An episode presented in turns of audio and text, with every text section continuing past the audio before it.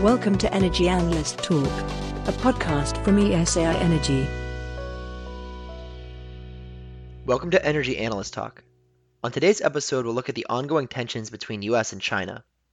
Although a trade agreement was struck a few months back, the impact of COVID 19 on oil markets has changed the feasibility of the energy portion of the deal, while also increasing tensions via a political blame game over the spread of the virus.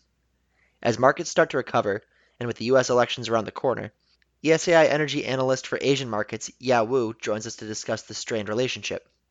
Yeah, welcome back to the show. Thank you, Jake. So, yeah, can you tell us a little more about the US China trade deal? Well, the US China Phase 1 trade agreement entered into force in mid February. It is basically a ceasefire after 18 months of negotiations and trade war between the two countries, and both parties agreed upon whatever could be agreed at the moment and left the more challenging issues in the potential Phase 2 negotiation. The Phase 1 agreement covers intellectual property technology transfer, uh, exchange rate, access barriers to China's financial sector, and expansion of China's purchase of agricultural products, manufactured goods, energy, and services from the US. That covers quite a range of topics. Of course, being an energy focused podcast, we're most interested in the energy portion. So, what does the trade deal say about that? It requires China to import an additional $52 billion worth of energy products against the 2017 baseline over 2020 and 2021. Specifically, China shall import an additional $18.5 billion uh, above the 2017 levels uh, for this year. These products include LNG, crude oil, LPG, ethane, naphtha, methanol, petcoke, and coal. So, as far as I know, during the trade war, China increased tariffs on these products to uh, 30% for LPG, 25% for LNG and methanol, and 5% for crude oil. Were those removed? The Chinese government granted waivers so punitive tariffs no longer apply to these products from the US. For example, the import tariffs for US LPG is lowered to just 1%, same as supplies from the Middle East. As a result, Chinese importers purchased 110,000 barrels per day of crude oil and around 100,000 barrels per day of LPG, mostly propane, in March, according to EIA data. And do you see these initial purchases to be on track to meet the requirement in the trade deal? The short answer is no. We prepared a hypothetical shopping list for China to get to the $18.5 billion additional purchase over 2017 levels. It is included in our China Trade Watch publication this week. Basically, we looked at uh, US exports to China in 2017 of each of the energy products as a baseline, and then analyzed how much China would need to buy this year to fulfill that obligation.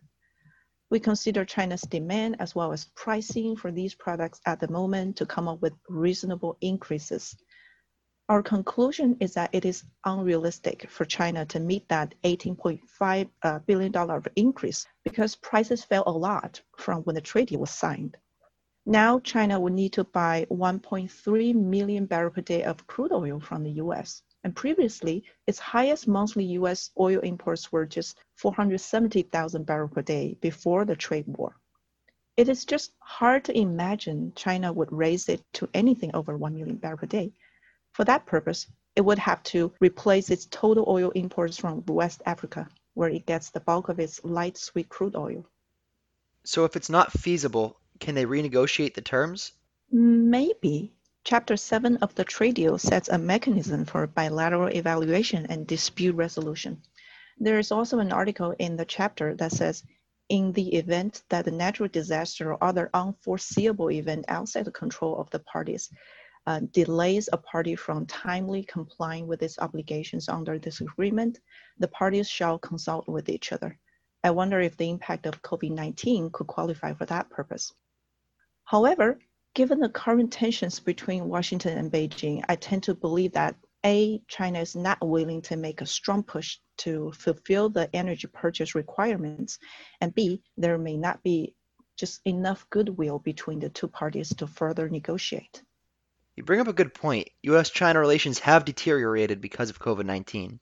Yes, there was a mutual blame over the origin and handling of the virus. and it is likely to worsen in the second half of the year because the pandemic will surely be a major issue in the US presidential election. President Trump will likely need to deflect uh, the blame for the recession death toll, and also Beijing approved national security laws in Hong Kong to crack down activities deemed as separatism and subversion of state power. And Washington responded with a threat to revoke Hong Kong's favored trade status with the US. And moreover, um, Beijing's accelerated activities on the artificial islands in the South China Sea also create possibility for confrontation there. And these developments sets the tone for increasing U.S.-China tensions in the rest of the year, which is already reflected in issues such as uh, the Huawei export controls and flight ban disputes recently. Last week, Singapore's Prime Minister Lee published an article on foreign affairs titled The Endangered Asian Century in which he said, it cannot be taken for granted that the United States and China will manage their bilateral relations based on rational calculations of their national interests or even share a design for win-win outcomes. The countries are not necessarily set on a course of confrontation, but confrontation cannot be ruled out. I agree with his point. Although we still expect Beijing to manage its rivalry with the US with accommodation where possible, this year's challenges are so thorny that one cannot rule out the chance for further escalation. So, from the sounds of it, would you say the trade deal is at risk? I think so. Just talking about energy here, in the past two years, China's energy imports from the US have been highly sensitive to relations between the two countries. For example, imports of crude oil uh, from the US uh, were suspended between August 2018 and January 2019, and again from October 2019 till recently. Every time when trade disputes escalated, it happened. So this year, China will not fulfill the energy portion based on its sheer volume, as we discussed earlier. It may still import a high amount in some months, perhaps up to about 500,000 barrels per day of crude oil, for example, but imports will be on and off, just as what happened in 2018 2019. It's quite the situation. Hopefully, tensions will ease without escalation. As always, thanks for joining us, Yao. Thank you, Jake. Thank you for joining us on Energy Analyst Talk, a podcast from ESAI Energy.